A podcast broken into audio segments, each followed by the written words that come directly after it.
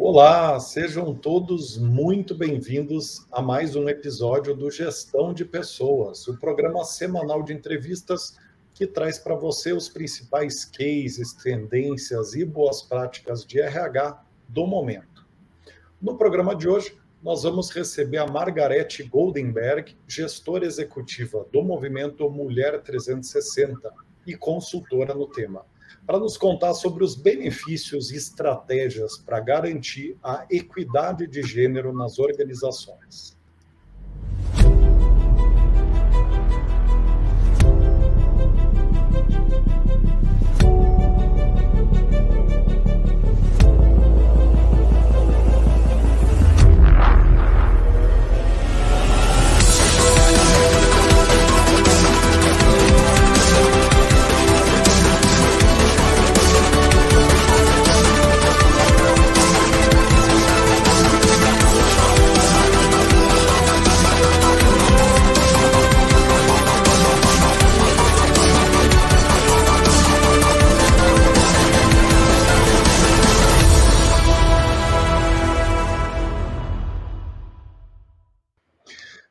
Muito bem. Esse programa chega até você com o oferecimento da The For Sales Company, líder na América Latina em recrutamento e seleção de profissionais de vendas e marketing, e conta com o apoio do Engage, ferramenta de EAD gamificado.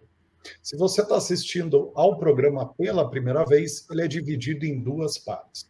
A primeira delas é composta de perguntas mais estruturais para a gente conhecer os principais conceitos, cases e boas práticas relacionados ao tema.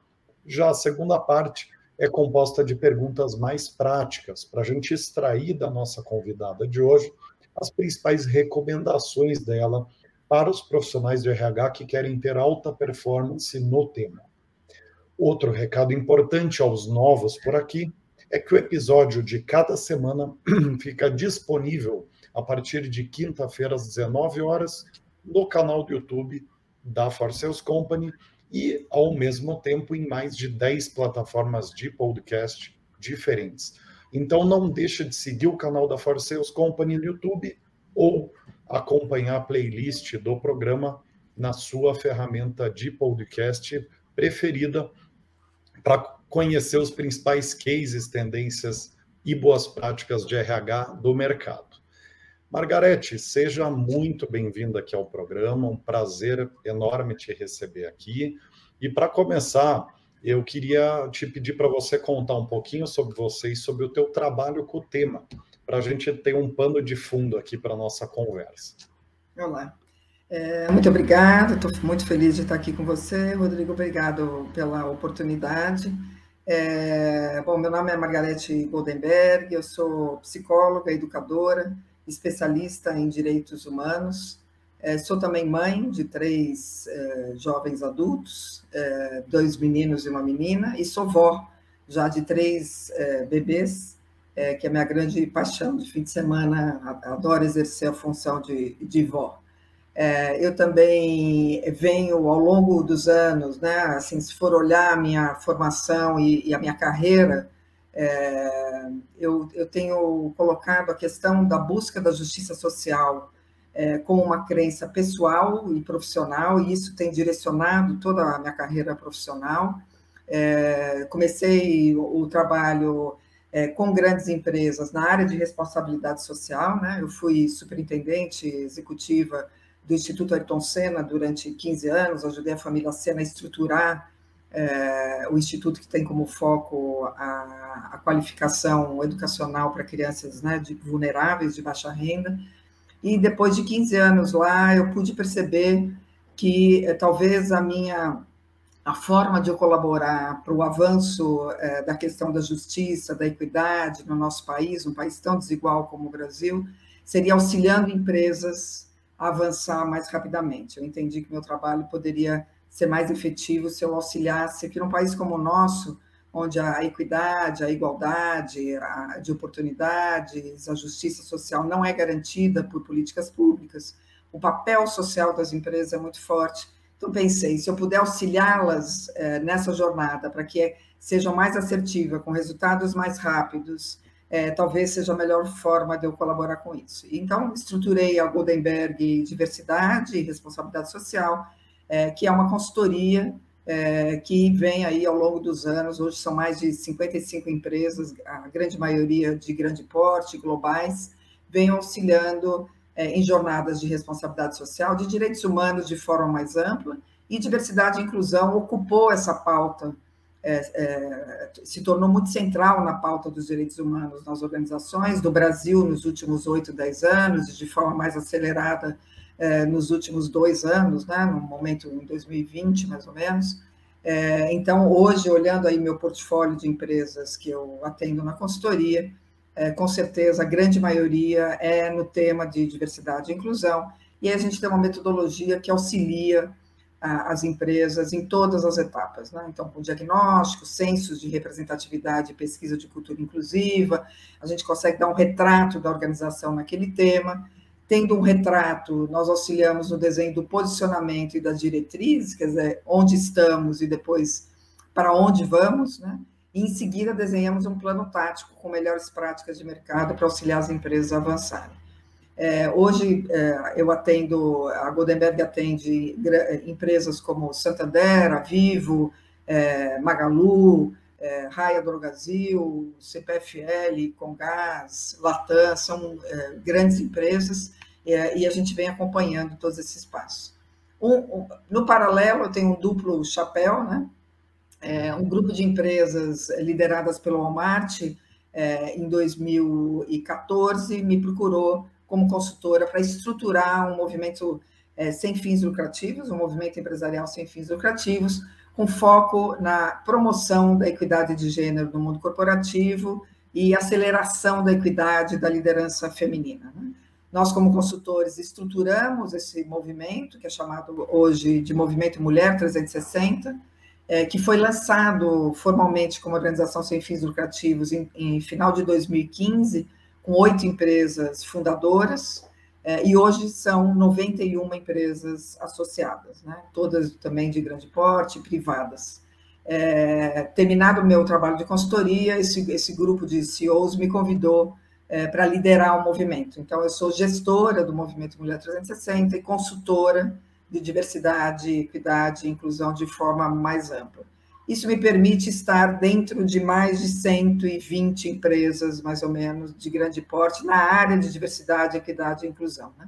Então, eu costumo falar que, apesar da, da, minha formação e estudos que eu tenho no tema, a, a, maior riqueza da minha consultoria é o aprendizado que eu tenho junto às empresas. É lá, né, dentro das áreas de RH, dentro das áreas de D&I, é, dentro das empresas que estão os desafios para avançar no tema de diversidade e equidade, e também é lá que se desenha soluções efetivas. Então, eu estando dentro dessas organizações, eu aprendo junto com elas também é, caminhos efetivos, o que, que é prioridade, quais os avanços que levam a resultados e etc. Né? Então, é um pouco, resumidamente, porque eu, eu vou fazer eu fiz 60 anos agora, então minha carreira profissional é, é, é bem longa, mas resumidamente, é, esse é o momento atual é, do meu trabalho.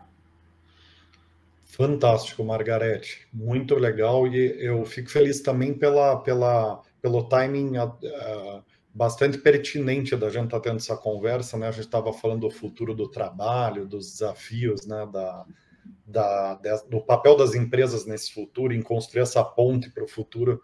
Então, estou bem feliz em aprender com você e também a gente gerar esse conteúdo e poder dissipar esse trabalho que você tem feito. É, Margarete, bom, é, para começar a nossa conversa, é, o que eu, eu, queria começar com uma pergunta bastante simples, mas é sempre que eu estou diante de especialistas, eu gosto de ir para o básico porque o básico do especialista ele ensina muito. Então, eu queria começar com uma pergunta bastante básica, que é o que, que torna o tema da equidade de gênero tão importante, para não dizer essencial, para o futuro das empresas como um todo, né?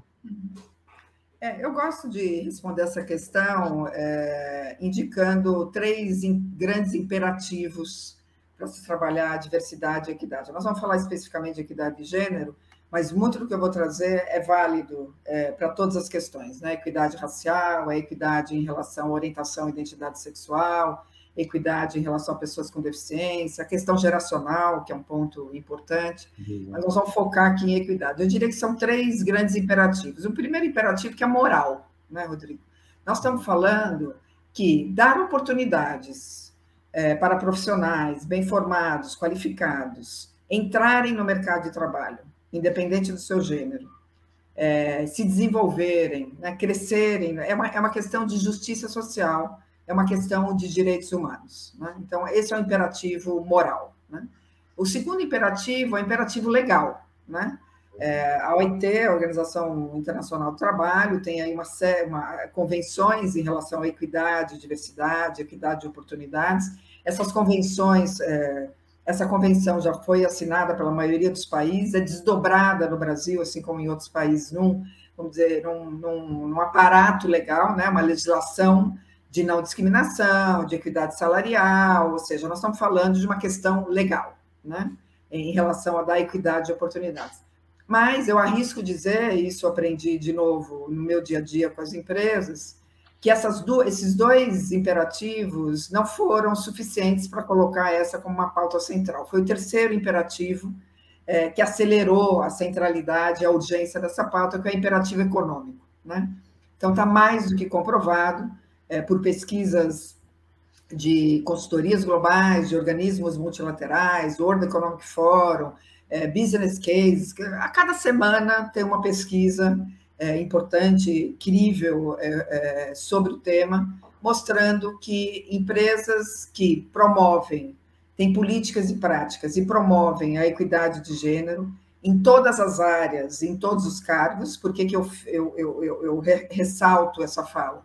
Porque não é só, ah, quantas mulheres você tem no radical total da empresa? Ah, tem uns 40%. Ai, que bom, está quase equitativo né, é, em relação a homens. A, segunda e a terceira pergunta são mais importantes. Onde elas estão e quais cargos elas ocupam. Né? Então, eu preciso ter equidade não só numérica, né, de pluralidade de homens e mulheres, é, e tam, mas também a pluralidade em termos de, de avanço de carreira, de áreas. Né? As mulheres costumam se concentrar, por exemplo, no jurídico, é, no RH, no marketing, elas têm que estar na área core, né? Ninguém se torna CEO de uma empresa se passar 20, 20 anos no RH, por exemplo. Você tem que ter uma, uma mobilidade interna, né? Mas as empresas que têm equidade em todos esses sentidos e têm ambientes, ambiências inclusivas, né? O que, que significa? Justas, equitativas, sem discriminação, sem assédio, com oportunidades de desenvolvimento para homens e mulheres é, equitativas, esses dois elementos, a equidade é, de gênero e a, e a questão do, da ambiência inclusiva, levam ao impacto, a um diferencial competitivo para os negócios. Né? São empresas, é, essas pesquisas mostram que a gente tem impactos é, desde a questão da marca empregadora, e, portanto, eu atraio os melhores talentos, mas eu também retenho os melhores talentos diminuindo aí os custos de turnover, né, custos diretos e indiretos de turnover, e, e aumenta muito o engajamento.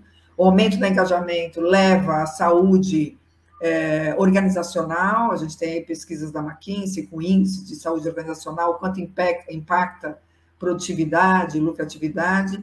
O impacto direto é, em reputação e valor de marca, isso também está fácil de acompanhar, basta acompanhar as redes sociais da empresa, a imprensa a gente vê o quanto, quando é genuíno e verdadeiro, o quanto agrega em valor de marca e reputação.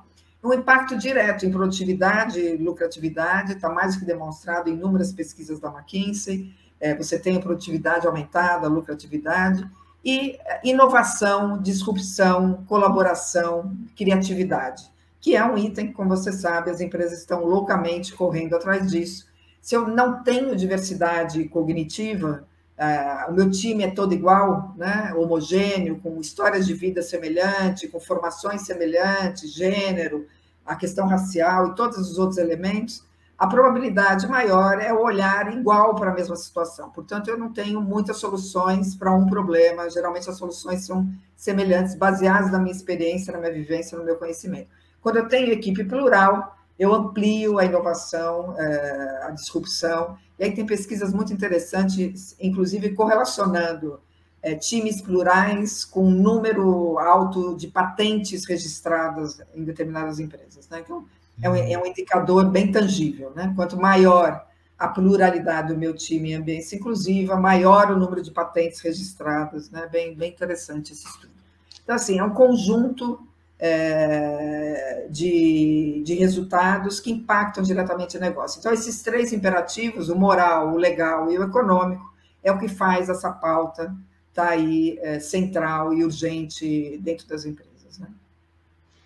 Muito bacana, Margarete. Você sabe que recentemente eu li um artigo uh, que fez um estudo é, é, de empresas listadas na Bolsa de Nova York uh, que tinham percentual de mulheres elevado no conselho em relação a empresas que não tinham.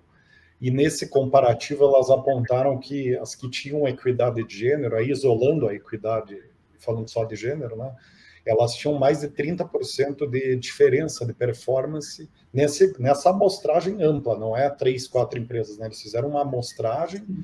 Então, quer dizer, acho que esse ponto que você trouxe de agregar pontos de vista, fazendo uma restrição da equidade ao gênero, é, é curioso que só, só o próprio, a própria é, é, diferença de gênero já agrega um, uma qualidade decisória né, para o processo. Muito. E aí, assim, só agregando um ponto, acho que bem importante desde o início, que a gente costuma esquecer se não apontar isso com clareza, Rodrigo. Quando eu falo mulheres, eu estou falando de todas as mulheres, né? Porque há uma tendência de quando a gente fala, fala mulheres, a gente logo visualizar mulheres brancas héteros sem deficiência, porque esse grupo é maioria dentro do grupo minorizado de gênero. Então, quanto mais diversidade eu tenho de gênero, né, e aí eu estou falando mulheres negras que têm desafios, a questão interseccional sobrepõe barreiras, é, sobrepõe barreiras estruturais e culturais. Né? Uma mulher negra tem muito mais barreiras para entrar e se desenvolver no mercado de trabalho é, do que uma mulher branca, que se soma à questão do machismo, à questão do sexismo, junto com o do racismo, por exemplo. Se eu falo de mulheres lésbicas, mulheres trans, mulheres com deficiência, né? mulheres sêniores, né? como eu agora, estou com esse desafio, sou de um grupo minorizado, agora somada de gênero, né? estou entrando aí na terceira idade. Então, é, é muito importante em toda a minha fala é, sempre olhar que eu estou falando de todas as mulheres, porque quando eu falo de todas as mulheres, aí sim eu tenho uma diversidade cognitiva, né? porque aí não é só o gênero, é somada, sobreposta esses outros marcadores identitários que fazem muita diferença quando você tem um olhar plural, né? para poder ter a melhor colaboração é, diante de negócios, os resultados e a performance são ainda muito maiores. Né? Muito bacana. Margarete, agora, é, qual o exemplo que você traria prático de empresa que você acredita que ilustra melhor o tamanho desse impacto, desse potencial que existe? E aí, falando especificamente da equidade de gênero, né? mas é, não somente nela, porque, como você comentou, é, ela pode dentro de uma estratégia de equidade de gênero, você pode ter benefício cruzado né, das equidades. Mas dá, dá um, é, conta um, um case que para você é referência do benefício existente nisso. É para mim fica sempre muito difícil citar o nome de uma empresa, né, Rodrigo? Como eu estou dentro de muitas empresas, eu imagino que seu programa seja assistido por muitos profissionais de muitas empresas. Eu vou citar um grupo de empresas, tá? Porque assim, o que, que a gente tem analisado no movimento Mulher 360. Olha que interessante. Quanto mais tempo, parece óbvio, né? mas acho que é importante falar, quanto mais tempo eu, eu dedico ao tema, e, portanto, eu tenho políticas estrutura, mais estruturadas e práticas é, bem estruturadas, uma governança bacana, maior é o número de mulheres na liderança, ou maior, maior é a equidade de gênero na liderança. Né? E eu tenho um grupo de empresas aqui no Brasil todas globais, porque qual, qual é a, a, a grande o, o, olhar, né? Globalmente, lá fora, com vários temas, né? A questão da diversidade e inclusão e equidade foram temas que começaram a ser trabalhados nas empresas lá fora, Estados Unidos, Europa, muito antes do que aqui no Brasil. Então, é, a maioria aqui no Brasil que já trabalha com o tema equidade há mais tempo são empresas globais que desdobraram, inclusive são fundadoras do movimento mulher, né? Estou falando de Nestlé, Santander, Coca-Cola, Unilever, Johnson Johnson e assim por diante. São empresas é, que hoje eu destacaria é, somadas aí à Whirlpool, também é uma, uma boa referência.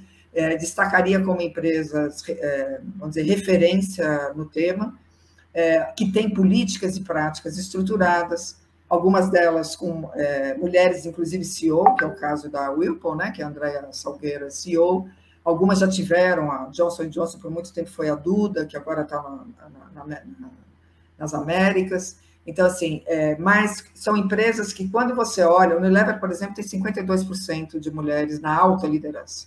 E, e esse equilíbrio ele vem é, durante todo o funil, que a gente costuma ver como funil hierárquico, lá a gente tem uma, uma questão equilibrada. Né? Então, é um trabalho árduo, estruturado, é, consistente, com alta liderança engajada, porque é, depois a gente pode falar um pouquinho sobre isso. O RH sozinho não vai mover essa montanha, né? é, é muito pesado a montanha para o RH é, mover sozinho, é, e que tem resultados de 52% de mulheres na liderança, tem resultados é, de aumento, por exemplo, Johnson Johnson é o caso de 5, 6 pontos em termos de equidade na liderança, o Whirlpool também tem uma, um equilíbrio muito importante, ainda não ideal, mas trabalhando para isso. Então, são empresas que já têm um trabalho árduo, que são as referências. Por um outro lado, a gente tem uma, uma exceção aqui no Brasil que merece ser citada, que é Magalu. Né? Magalu é, é um caso, na verdade, é um case de estudo. É, Luísa Trajano, enquanto líder, já falava, debatia e trabalhava pelo tema da equidade de gênero muito antes de ser pauta central nas empresas. Ela, enquanto profissional, enquanto líder, enquanto pessoa, fez é, por muito tempo e ainda hoje, apesar de ser presidente do conselho, não está diretamente no negócio, traz como valor central de Magalu a questão da equidade e da diversidade. Então, isso impactou ao longo dos anos é, o número de mulheres na organização, o número de mulheres na liderança e assim por diante. E agora tem focado mais o esforço na pluralidade do, dos outros marcadores, né? Questão, mais assim, a questão racial, a questão de orientação, pessoas com deficiência. Mas o que é fundamental dizer? que muitas vezes me perguntam: ah, quer dizer que essas empresas já estão com o trabalho feito? Pode cruzar os braços? Não, nunca. Essa é a verdade, né? É, quando a gente trabalha com equidade e diversidade, é sempre, eu gosto de dar esse exemplo que já aconteceu comigo. É como se a gente tivesse, não sei se já aconteceu com você, está num shopping, erra e sobe uma escada rolante que está descendo, ou desce uma escada rolante que está subindo, né? Você fica assim, falando, nossa, o que está acontecendo? É exatamente isso. O movimento automático voluntário e natural é homens brancos, hétero, na liderança, em maior número de contratação, nas áreas core, nas áreas de tecnologia, nas áreas STEM, né, que a gente chama ciência, tecnologia, engenharia e matemática. Essa, essa é a tendência natural. Então, as ações, a intencionalidade constante, intermitente, para promover um ambiente inclusivo, justo, e as ações intencionais para atrair, contratar mulheres e mulheres plurais, ela é constante. Se eu, se eu tirar o olhar disso, ah, está resolvido, meu pratinho, sabe aqueles pratinhos antigamente do circo, né, que você ficava girando todos juntos, o pratinho vai rolar, rolar, rolar e vai cair, né? Então, é um olhar, porque assim, uma mulher, uma líder é promovida para o exterior, né, aquela mobilidade que tem em empresas globais, a outra sai de licença maternidade, uma é demitida, a outra pede demissão. Quando eu olho, já está 40% de, mulheres na liderança. É muito automático e rápido. Uhum. Então, é, tem acertos, tem resultados muito importantes, mas o recado que eu queria deixar é que é intermitente é, e constante o olhar intencional né, de promover diversidade e equidade, ela não se mantém sozinha de forma natural. É, a gente vai falar de vezes inconscientes logo em seguida, ali eu vou te perguntar como atuar nessa pauta, mas é isso que você comentou me fez lembrar de um dos livros mais uh, mais emblemáticos, que mais me mexeu, que eu li até hoje. E é um livro até que não é muito conhecido, é de um autor, um autor conhecido, mas esse livro é desconhecido, então um pouco mais desconhecido, que é o Blink do Malcolm Gladwell. Né? Sim. E é uma coisa que me, me, quando eu li assim, eu fiquei quase assustado, né, pela pelo uhum. que significava aquilo ali, foi quando ele trouxe estudos de caso de tomada de decisão por viés inconsciente. E um que é assustador, que ele apontou ali, era a quantidade de homens é, acima da. É, no livro ele menciona que a altura está associada a. Nós, seres humanos, a gente associa a altura à capacidade, Portanto, Sim. a gente tem uma tendência a promover pessoas altas, né? É. E, é, e, nesse, e ele apontou que nas 500 maiores empresas dos Estados Unidos havia um percentual de homens acima é, da média. É, mais de 70%. É, mais, mais de 70%. 70%. Ele estava mais de 70% acima da média americana de altura. altura. Quer dizer, mesmo o CEO de uma das que ou a CEO né, das 500 maiores empresas dos Estados Unidos tinha um viés inconsciente básico, que é a altura, que não deveria, num, num uhum. cargo dessa magnitude, dessa importância, não deveria ser um, um viés que deveria estar impactando a tomada de decisão. E então, não sei se você quer comentar um pouco, é, é, antecipar um pouquinho sobre viés inconsciente, porque você uhum. mencionou agora desse risco de se a pauta não for contínua, ela retrocede, né?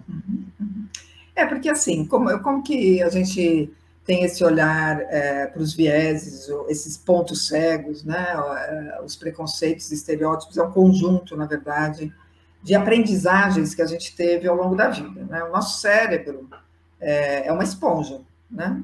Então, tudo que eu aprendi desde a escola primária, nos livros, nos meus relacionamentos, né, na minha família, eu gosto de citar família, por exemplo, meus pais já falecidos, meu, meu pai é, que era uma das pessoas que eu mais amava no mundo, olha só que contradição que eu tive que lidar por isso, com isso por muito tempo. Era extremamente machista, extremamente racista, né? Eu aprendi isso ao longo da vida. Eu fui me libertar é, muito, sei lá, nos últimos 20 anos, 15 anos né, de vida. É, porque eu entendia que era assim. Meu pai me dava uma bronca. Eu sempre é, tive uma carreira longa no mundo executivo. Cada vez que eu tinha uma promoção, ele me dava uma bronca é, porque eu tinha três filhos pequenos, e ele entendia que eu sendo promovido eu ia ficar menos com eles. E ele, ele ligava aqui na minha casa na hora de jantar para ver se eu já tinha chego, se era o pai ou alguém que estava dando jantar. Ou seja, eu nunca fui aplaudida, eu nunca fui reconhecida pelo âmbito profissional. É como se eu estivesse deixando de lado o que eu verdadeiramente deveria ser, que era uma boa mãe uma boa dona de casa. Né? E isso eu aprendi durante a vida. O racismo é a mesma coisa, nós aprendemos isso ao longo da vida e vai impregnando, porque o racismo ele é institucional, ele é estrutural, essas, essas vivências, ela vai impregnando no nosso sistema 1, né? A neurocognição, ela tem o sistema 1, tem outro livro muito legal que é o Rápido e Devagar, que explica exatamente esses dois sistemas. É, e o sistema 1, ele é automático, e é onde está todas essas aprendizagens e vivências ali incorporadas, né?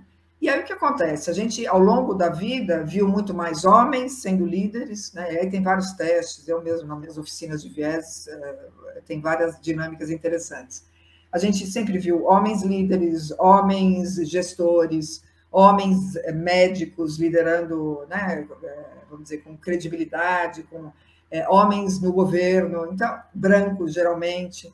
E aí o que acontece? E isso vai impregnando a nossa esse sistema 1, que é o sistema que a gente utiliza 99,9% nos momentos de decisão. Então, somente menos de 1% das nossas decisões são conscientes. A grande maioria são pensamentos automáticos, né, ligados nesse piloto automático. Se a gente não se conscientiza disso e não faz com que a gente é, consiga neutralizar esse inconsciente, nós vamos tomar decisões baseadas em estereótipos, conscientemente ou não, tá? Então, eu tenho a Maria e o João, bons candidatos, é, seja para uma promoção interna, seja para uma contratação, bem formados, né? ambos com 35 anos, recém-casados. Em algum momento, o João, é, a decisão de contratar o João vai ser muito maior, eu arrisco o meu nome, de que com certeza o João vai ser contratado na maior parte das empresas em detrimento da Maria, porque há uma associação muito comum de, por exemplo, maternidade com falta de dedicação. Então, o que vai ocorrer nesses pensamentos automáticos é: ah, a Maria está com 35 anos, recém-casada, daqui a pouco ela vai começar a ter filhos, licença maternidade, vai ficar ausente, então eu vou aprovar o João. Né? Essas decisões, ela, esse pensamento, ele é automático, né? E tudo e impregna todas as nossas decisões. Eu posso falar isso em relação à questão racial, à questão LGBTQI+, à questão de pessoas com deficiência, que a gente tem inúmeros estereótipos. Então, esses pensamentos machistas, racistas, sexistas, homofóbicos, eles estão impregnados na nossa aprendizagem, porque nós estamos passando agora, nesse momento, por uma transformação cultural. Quando eu falo nós, são as pessoas de RH, mas são também os gestores, os líderes, todos nós, né? Quanto mais idade a gente tem, mais de, o que, que eu percebo, né? Por exemplo, agora tenho, eu sempre trabalhei com muitas empresas grandes, de grande porte. Desde 2020 eu estou com algumas empresas startups de menor porte. E aí o que acontece? A média etária do headcount é muito menor, né? Estou falando aí de CEOs com 30 anos, equipe com 27, 26, né? Esse é o perfil. O que, que eu vejo com, com clareza? E as pesquisas mostram também. Essa é uma geração que ela está chegando no mercado com muito menos viés ela aprendeu e refletiu sobre essas questões muito mais cedo, né? muito mais jovens do que a minha geração dos 60 anos. Só que as empresas globais, os CEOs, os diretores, têm mais de 50 anos, 45, 50, 55. Então, como que a gente transforma o mindset? Como que a gente faz isso? Né? Me pergunta, Margarete, onde está o botãozinho, né? Falei, se tivesse botãozinho ia ser fácil. Não tem um botão para transformar mindset. A transformação ela se dá com aprendizagem, com muito mais do que aprendizagem, muito mais do que aprender, desaprender né? e reaprender. A gente tem que é, é, ir reaprendendo novos olhares e ter humildade é, para ir reconhecendo esses erros e conscientizando o inconsciente. E esse é um trabalho constante. Os vieses de gênero eles são determinantes é, para a promoção de uma cultura inclusiva e para isso muitos diálogos, educação, sensibilização, treinamento e oportunidades de troca para que esses gestores possam rever né, todo é, a forma como lidam com, com, os profissionais. E no RH, a gente tem feito muitos treinamentos de, de recrutadores inclusivos, tá? Porque esses viés uhum. impactam em todas as fases do ciclo de vida do colaborador, né? Então, desde a, aonde eu coloco meu anúncio, como eu escrevo o meu anúncio da vaga, como é selecionado, qual a intencionalidade que eu tenho para públicos plurais, senão eu vou continuar recebendo e aprovando currículos de homens, de pessoas brancas, né? é automático. É, e com as entrevistas, né? a gente tem desenvolvido roteiros, padrões, a forma como se entrevista mulheres, como se entrevista homens, né? a questão do, da, da expectativa salarial, que é muito condenada, tudo isso está mudando muito e tem formas e boas práticas em todo o ciclo de vida. Então, a equipe de RH, de Talent Acquisition, é, é, precisa estar muito envolvida nessa reformulação, nessas novas formas é, de fazer e pensar. Né? Muito bacana, Margarete. É, agora, fazendo uma ponte disso, começando a construir uma ponte desses conceitos e panoramas para estratégias para gerir bem o tema da diversidade, eu queria construir essa ponte com uma pergunta é, de transição aqui, né?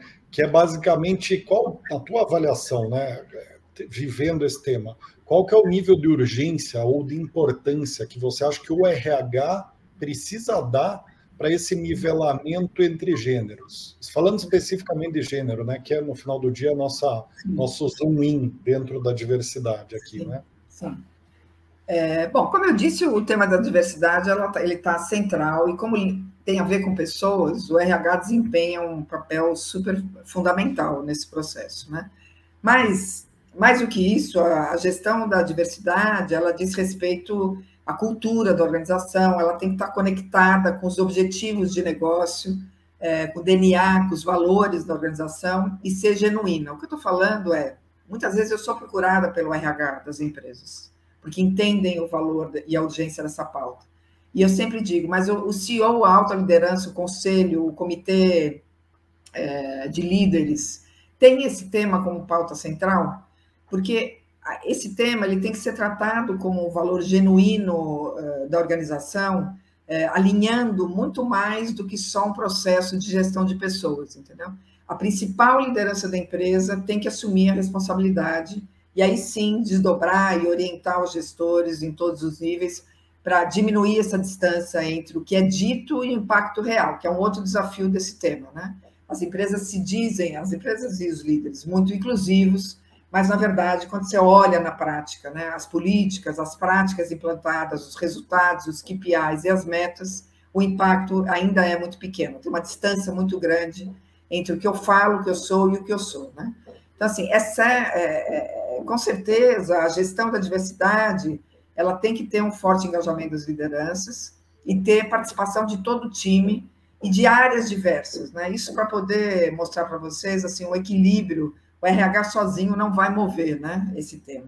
eu preciso ter uma governança que tenha atribuições e responsabilidades muito claras para os grupos de afinidade, para os comitês é, de diversidade com alta liderança, como que a questão da sustentabilidade, ESG, está relacionado, o S do ESG está completamente conectado com o tema é, de, de diversidade e inclusão, a cultura da empresa, mas, apesar desse quadro com múltiplos agentes né, e atores que protagonizam essa grande mudança, o RH, sim, é, desempenha um, um, papel fundamental nesse processo e tem que trabalhar para integrar a diversidade na estratégia da organização, em todas as atividades relacionadas à gestão de pessoas, mas nunca como um projeto isolado do RH, tá? Senão a gente não tem resultados.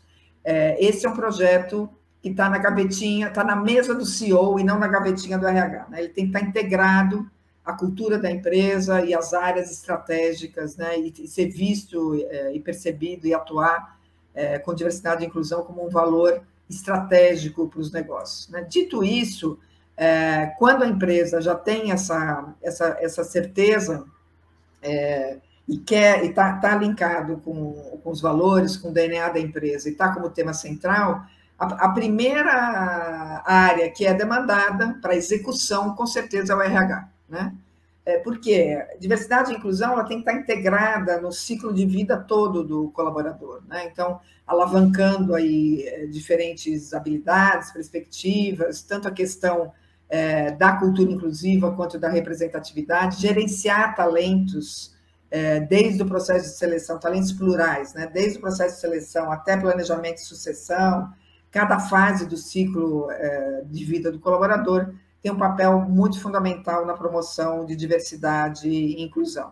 Então, a, as metas, as prioridades, os valores de diversidade e inclusão têm que ser incorporadas em cada fase do ciclo e eh, os esforços aí de integrar diversidade e inclusão com RH, e especialmente equidade, precisam estar enraizados num, num plano estratégico eh, que acaba sendo muitas vezes responsabilidade do RH, mas tem que estar linkado com essa força de, de, de, de movimentar o tema na empresa, é, que tem que envolver todos esses outros atores. Né?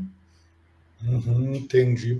Pelo, pelo que eu, eu creio, creio que eu entendi o ponto, né? Quer dizer, o nível de importância e urgência vai depender da, de quão intenso é de fato o tema para, sobretudo para alta liderança, ou seja, para a cultura genuína do negócio. Né? Não Exatamente. é uma decisão do RH estratégica, é uma, é uma vivência que vai virar uma decisão. Né? Exatamente, ela tem que ter uma decisão estratégica de colocar essa pauta como pauta central do negócio, e aí sim vem todo o trabalho do RH. É, o que eu vejo é quando o movimento nasce no RH, sem esse respaldo e essa centralidade estratégica do tema, é, é como se tivesse as ações pontuais, né? Vou contratar. É, tem algumas decisões que estão na, na, dentro do, da autonomia né, do RH. Então, eu vou buscar equidade no shortlist de indicações de, de mulheres e homens para cargos executivos. O RH tem um papel importante nisso, ele pode tomar essa decisão e mostrar é, quatro currículos para os gestores escolher, sendo dois de mulheres e dois de homens. Se esse tema não for um tema central, esses gestores não estiverem sendo trabalhados, é, seja com, com para poder estar alinhado com a pauta estratégica da empresa, seja para trabalhar seus vieses, ele definitivamente não vai escolher as candidatas mulheres, ele vai, ele vai escolher as candidatas homens, né? Os candidatos homens. Então, assim, não adianta o esforço do RH se eu não tiver essa pauta como uma pauta central e estratégica do negócio. Então, esse é o primeiro passo. Tendo isso como primeiro passo, aí sim o RH passa a ser uma área estratégica para mover essa pauta. Né? Perfeito, Margarete, está claríssimo. Uh, bom, agora sim é, chegamos à segunda parte do programa, que é basicamente uma bateria de perguntas e respostas mais rápidas para a gente extrair da Margarete as principais dicas para implementar uma diversidade de gênero que realmente funcione. Né? Então, para começar, Margarete, é, pega, bebendo um pouco da fonte dessas tuas experiências com Magalu, Santander, Vivo, Latam, quais ações você diria que mais deram resultado para essas empresas avançarem na pauta de uma forma realmente efetiva? Sim. Eu acho que mais do que ações, eu, eu diria dimensões que são fundamentais para orientar as ações. Né? É, por exemplo, é, a questão da intencionalidade. Né?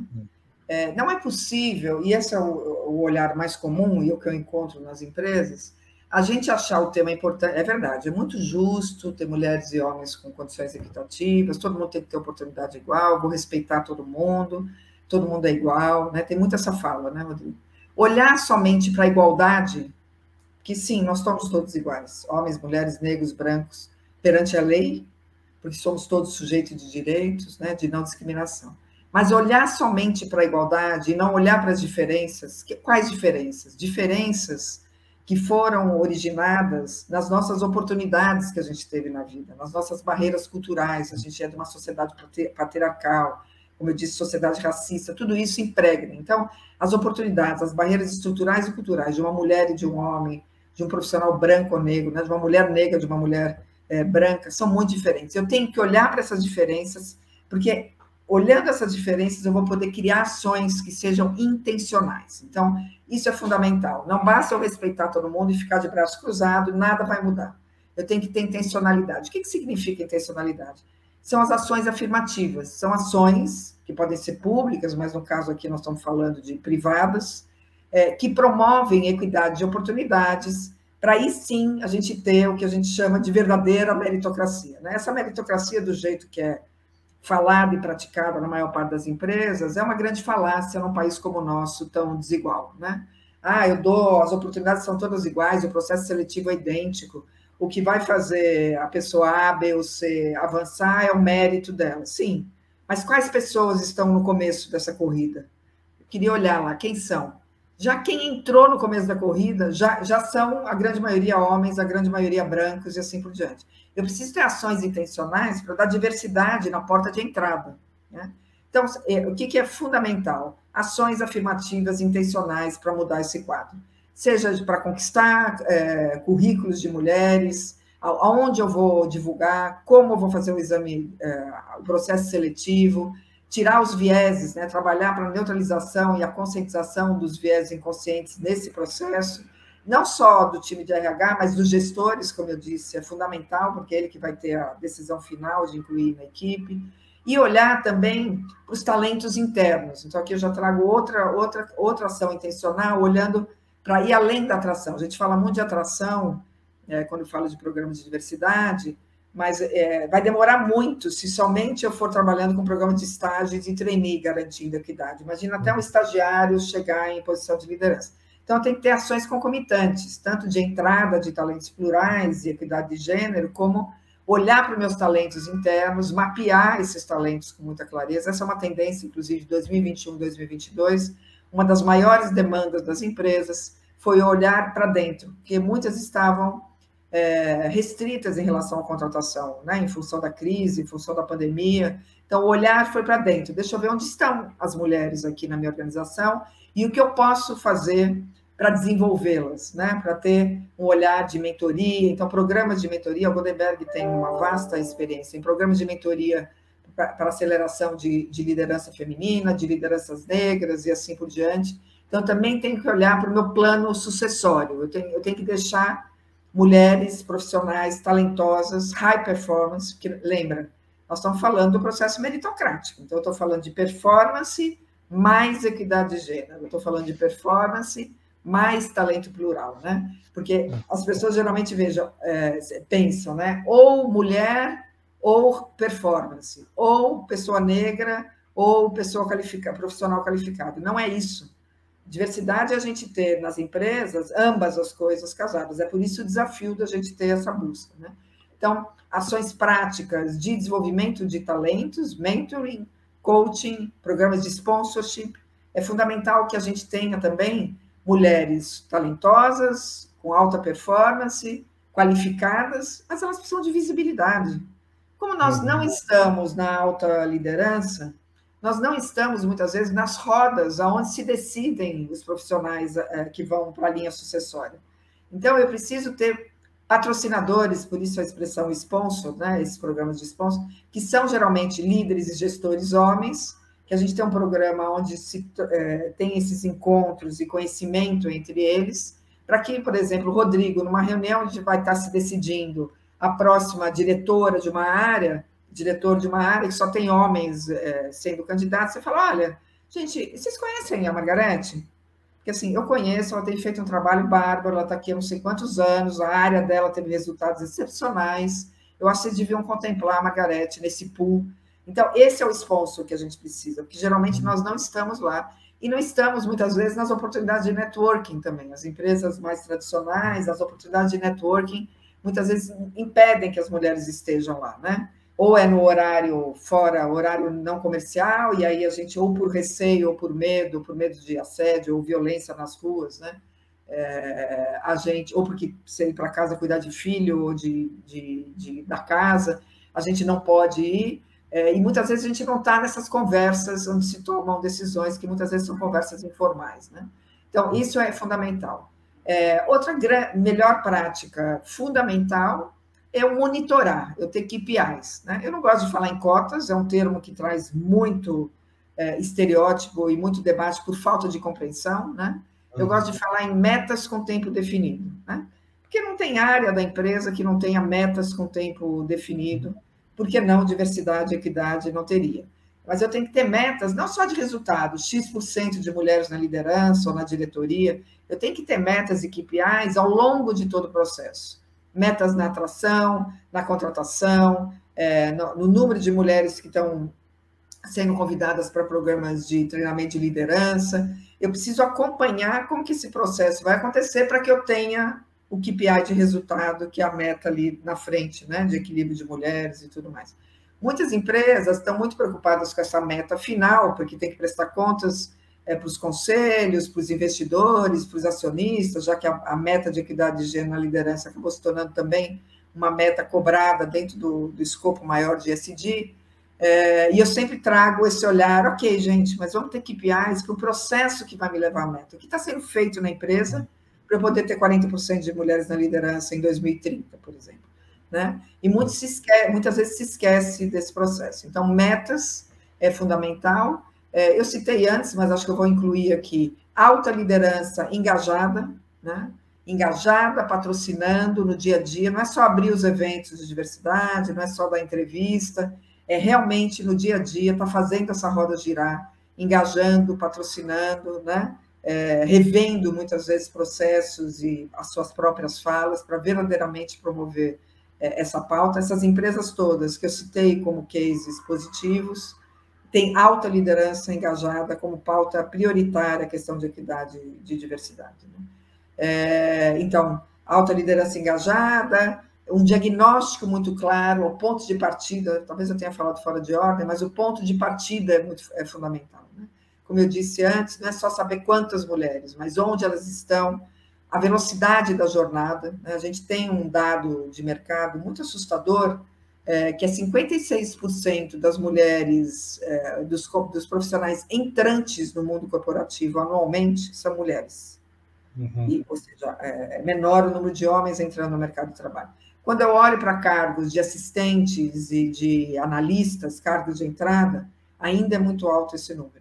Quando eu vou para cargos, em seguida, né, de, de, de gerentes e coordenadoras, esse número cai para 14% e depois é, 6% mulheres CEOs e assim por diante. Isso é um dado 2019, Etos é, BID, que é um relatório é, de equidade racial e de gênero. A gente tem sim dados que aumentou um pouco esse número, mas a lógica, por exemplo, hoje no Brasil se fala em 13% de mulheres CEOs, né, nas grandes empresas. É, mas a, a, o formato dessa curva ele se mantém, né? E aí, então, eu tenho muitas mulheres no início, e aí uma queda muito grande vai diminuindo. O espantoso é que a curva de homens é exatamente o oposto, tá? Então, é menos homens entrando, só que eles dobram o número, né? Tipo, de 46% para 84%, é 46% de assistentes, analistas e coordenadores para 84% de gerentes e diretores, né? É o que a gente chama de degrau quebrado. É, é, que é diferente do teto de vidro, que é uma expressão que a gente usava muito há uns 10 anos atrás. Né? A gente falava que as mulheres não conseguem chegar à alta liderança porque tem um teto invisível, que seria a cultura excludente, machista, né? masculinizada, que não deixaria, não deixaria a gente subir para a alta liderança. isso se mantém, mas não justifica essa queda. Na verdade, é anterior o problema, por isso que eu falo muito em plano sucessório. A gente tem um gap muito grande de mulheres, de analistas e assistentes e coordenadoras para eh, gerentes e diretores. E aqui entram todas as questões, a questão da maternidade e todos os estereótipos e, e vieses né, de maternidade, a questão do, da cultura, a questão das oportunidades que não são equitativas para homens e mulheres, e isso faz com que a gente tenha um número muito menor de gerentes e diretores mulheres, e aí no plano sucessório eu não tenho quem é, assumir ascensão para cargos da alta liderança. Né? Então, acho que eu passei aí por, por, por os melhores aprendizados que a gente teve com essas empresas para promoção de equidade e de diversidade. Perfeito, Margarete. Uma, uma, um elemento que está bastante presente ali na para abrir o baú do tema, né? ou seja, realmente fazer o processo se desencadear e gerar resultado efetivo, é, pelo que eu compreendi, é engajar as lideranças da empresa com o tema, certo? É, e aí eu queria te perguntar exatamente isso. Quais são as formas mais efetivas que você que você uhum. recomenda para isso? Né? Considerando todo, tudo isso que você já trouxe, ou seja, há vieses inconscientes, há oportunidade, há círculos de decisão que são excludentes do mundo feminino, que são happy hours, que são, são situações que, que acabam excluindo, né? Como, portanto, engajar a liderança com essa agenda? É, primeiro, a gente precisa de um, de um esforço orquestrado para conseguir que essa agenda seja central na pauta, que o CEO entenda que essa é uma agenda central. Eu costumo falar que tem três caminhos: pelo amor, pela dor ou pela inteligência. Né? É, o amor, muitas vezes eu me encontro com CEOs assim, é que ele fala, ah, porque é, é, lindo essa pauta da diversidade, né? todos somos iguais, mulheres e homens, é, é, muito mais pela linha dos direitos humanos, que é bem importante, todo mundo tem, mas se ele não entender que isso é importante também para o negócio, essa pauta ela vai ficar no quintalzinho das decisões estratégicas, né? não é o ideal, mas é uma portinha de entrada. Tem uma outra que é muito dolorida, que é o da dor, né? Então, a gente teve, não vou citar nomes, mas a gente teve vários cases, vários fatos aqui no Brasil recentes mostrando empresas que tiveram um dano reputacional forte devido a atitudes de, de CEOs ou atitudes de seus funcionários ou, ou subcontratados, e em função é, dessa questão, um cancelamento e polêmica nas redes sociais que impactou clientes, impactou vendas, impactou marca, e aí saiu correndo é, para estruturar é, investimentos altos. Algumas até já desenvolviam programas de diversidade, equidade e inclusão, mas tiveram que aperfeiçoar em função da dor. Né? É, esse é o pior caminho. Tá? É, e da inteligência, que é quando o CEO entende esses três imperativos: é o justo, é o correto e é bom para o negócio. Né? É, é o bom e o correto para o negócio. E para fazer isso, é, tem, eu, eu uso de várias estratégias. Uma delas, que é uma teoria minha, mas super comprovada, que é nada melhor que engajar um CEO no tema diversidade e inclusão do que outro CEO. Né? Então, é, porque sair da boca essas falas que a gente está aqui conversando, da consultora, ou do gestor de RH, ou de um profissional interno, é uma coisa. Sair da boca, numa conversa, de um CEO de uma grande empresa que ele admira, é, é, outra. Então, o movimento mulher ele conta muito com essa estratégia. Tá? A gente tem reuniões é, a cada dois, três meses com CEOs dessas empresas, porque elas estão, essas 91 empresas, em estágios diferentes de maturidade, e eu coloco CEOs de empresas que estão mais avançadas, com outros que ainda estão iniciando, e isso tem ajudado muito a mover a pauta. Né? Eu também levo muitos CEOs de uma empresa para outra para conversar, a gente faz essa conexão, né, porque é bem importante. A outra é, é, é, mostrar com fatos e dados, isso com workshops, com diálogos, é, com, com, com, com, conversas que geralmente a gente tem com os, com os CEOs e a equipe também interna, levando razão e emoção, porque para mudar a atitude, no caso de diversidade e inclusão, eu preciso levar razão e emoção. Razão são fatos, dados, as pesquisas da McKinsey, as pesquisas da, da Company, da Pricewaterhouse, mostrando o impacto, e a emoção é mostrar histórias de pessoas que se transformaram. Né? Então, você vai lá, mostra, por exemplo, as histórias dos trainees negros de Magalu, o que foi na vida deles essa oportunidade, essa transformação e os resultados que eles estão entregando para as empresas. Né? Então, a gente leva razão e emoção para esse engajamento. Né? Então, basicamente é isso, com exemplo, com é, é, role models, né? modelar que ele possa se espelhar e ver os resultados. Então, eu uhum. acho que eu entendo que a alta liderança pode fazer isso. E com espaços de troca, de educação, de sensibilização, com razão e com emoção. Né? Uhum. Quer dizer, então, usar os três recursos, né? É, no bom sentido. Né? É, e construir uma estratégia de comunicação que consiga penetrar em diferentes radares. Né? Ou seja, se a pessoa aprende mais pela linguagem de emoção, ter uma, ter uma, uma, uma comunicação também que trabalha emoção. Né? A não deixar de misturar os ingredientes. Na... Esses ingredientes são fundamentais. Eu aprendi ao longo da vida na, na, na prática. Né? É, então, é, é fundamental que eles ocorram. Os gestores, na verdade, é, eles estão sendo pressionados também. Uhum. É, não, então, assim, não é um trabalho é, isolado do RH ou de um profissional que quer levar o tema, né? É, ele está sendo pressionado, as empresas estão sendo pressionadas por todos os stakeholders. Né? Então, uhum. o, o, os colaboradores, principalmente aqueles que estão entrando no mercado agora, estão pressionando por ambiência equitativa, justa, é, é, diversa, né? Uhum. É, e oportunidades para todos. Querem ver representatividade da sociedade brasileira dentro da empresa. E a sociedade brasileira, metade é composta de mulheres, metade é composta de negros, a gente quer ver isso dentro. Então, tem uma pressão dos colaboradores, tem uma pressão dos clientes. Né? Hoje, as pesquisas estão aí mostrando, e aí, se a gente refletir sobre a nossa atitude mesmo, eu, eu mesmo tomei decisões assim. Quando a gente vai comprar qualquer produto, qualquer serviço, a gente olha muito mais para outros elementos que a gente não olhava. A gente olhava preço, entrega, qualidade do produto, do serviço.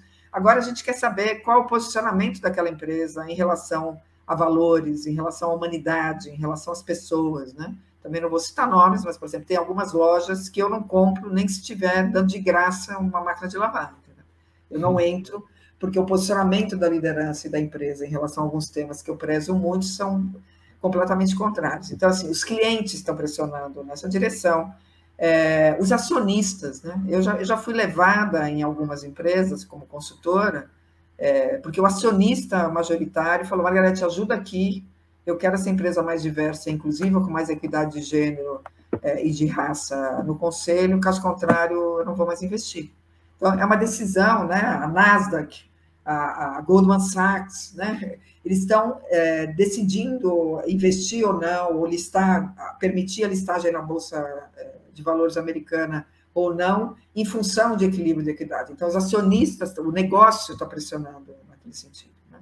E a sociedade em geral, né, Rodrigo? Você não consegue pôr uma foto de, de, de uma reunião de, de, planejamento estratégico se tiver 50 homens brancos, que você vai ser trucidado é, no LinkedIn, entendeu? Então, assim, é uma preocupação que a sociedade está tendo. Então, o RH não está sozinho. Para os RH se considera essa pauta importante que querem avançar, é, unam forças, né? A sociedade está pressionando os clientes, os colaboradores. Ah, esqueci de falar dos fornecedores, tá?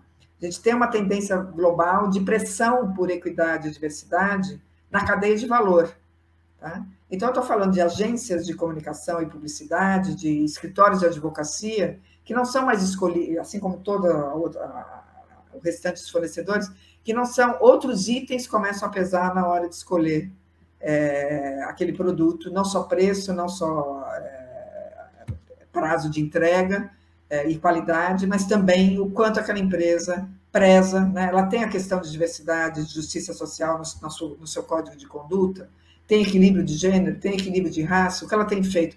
Essas questões impactam diretamente. Então, são muitos stakeholders pressionando nessa direção é, o RH não está sozinho quando decidir é, começar esse trabalho né, internamente, ou acelerar.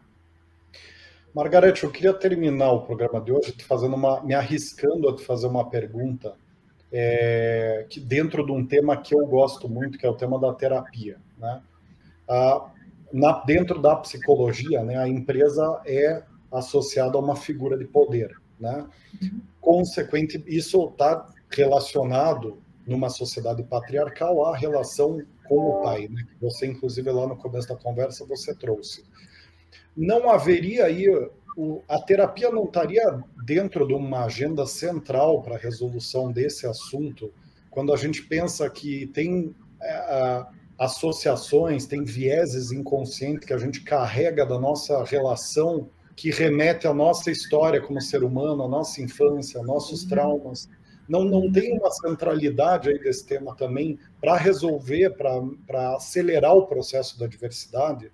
É, com certeza, né? Como eu te disse, uma, uma das minhas formações é, é psicologia, né? Então eu tenho é, essa, esse olhar é, para nossa evolução, né? Em termos de olhar de mundo, isso tem a ver com as mudanças que a gente precisa fazer nas nossas atitudes, nas nossas reflexões de passado, de presente, de futuro.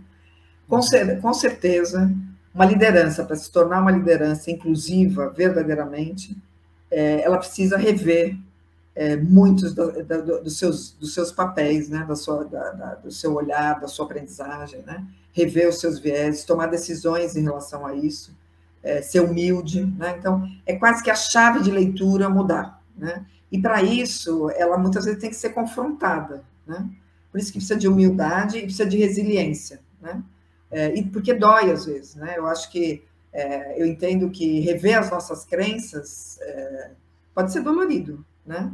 É, a gente viu ontem, para citar um caso bem rápido, é, uma, um, um, profissional negro ser morto pelo vizinho, né?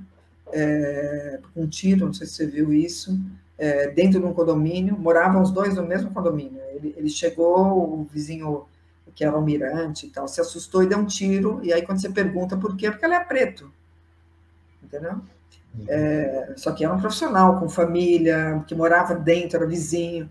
Então, os vieses e os preconceitos e o racismo, a questão do machismo, as pessoas precisam entender que levam muito além do mercado de trabalho, né? não ter oportunidade de uhum. trabalho, levam à morte ou à sobrevida, né? Mesmo mulheres, se não for falar da questão racial, né? alta taxa de feminicídio, então, assim, isso também está baseado em preconceitos, numa sociedade patriarcal, né, que mulher tem que obedecer.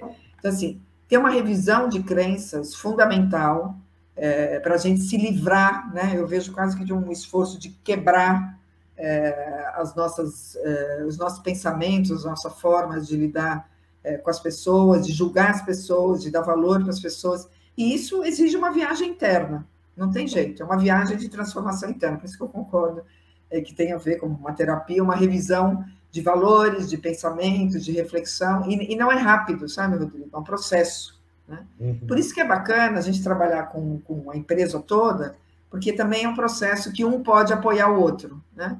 Porque é muito uhum. mais fácil eu ver um viés, um preconceito, uma atitude é, que, é, é, é, que não seja equitativa, né? priorizando uma pessoa em função do gênero dela ou da raça, no outro, do que em mim mesmo.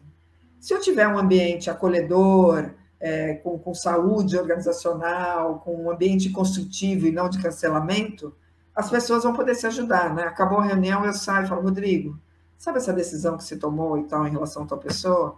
Vamos revisar aqui junto. Será que não é por causa disso, disso, disso? Será que está sendo justo? Você está olhando só para a performance? A gente pode se ajudar nessa evolução. A gente precisa muito de apoio uns dos outros. É uma transformação coletiva que começa numa reflexão é, com a gente mesmo, uma revisão das nossas crenças pessoais, no nosso reconhecimento da nossa vulnerabilidade. Né? Esse eu diria que é o, é, o, é o, capítulo, o passo mais importante e difícil. Muito bem, Margarete. Eu queria te agradecer muito aqui por, pelas tuas contribuições, pela perspectiva que você trouxe sobre o tema e também pelas dicas de como atuar. A gente chegou ao fim de mais um episódio do Gestão de Pessoas.